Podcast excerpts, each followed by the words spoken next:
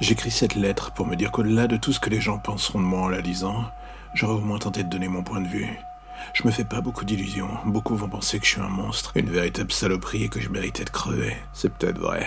Je vais pas épiloguer là-dessus. Et oui, ça se trouve, je suis vraiment un monstre. Le genre de ceux qu'on voudrait pas croiser dans une ruelle sombre. Peut-être même qu'on s'est déjà croisé.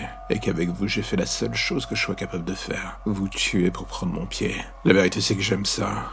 J'aime lire la peur dans vos yeux et voir la vie qui s'en échappe.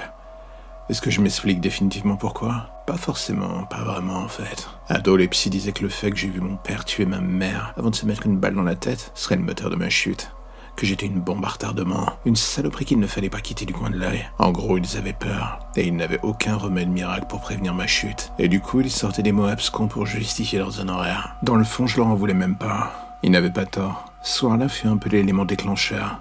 La chose qu'aucun d'entre eux n'avait vraiment compris était que sous l'aspect de la victime que je présentais, il y avait autre chose. Ce don que j'avais découvert dès mon plus jeune âge, celui de manipuler les gens, au sens propre comme figuré, rentrer dans leur esprit, les transformer en marionnettes. Soir-là, du haut de mes dix ans, j'avais déclenché le drame, j'avais dressé mon père contre ma mère, j'avais admiré le spectacle.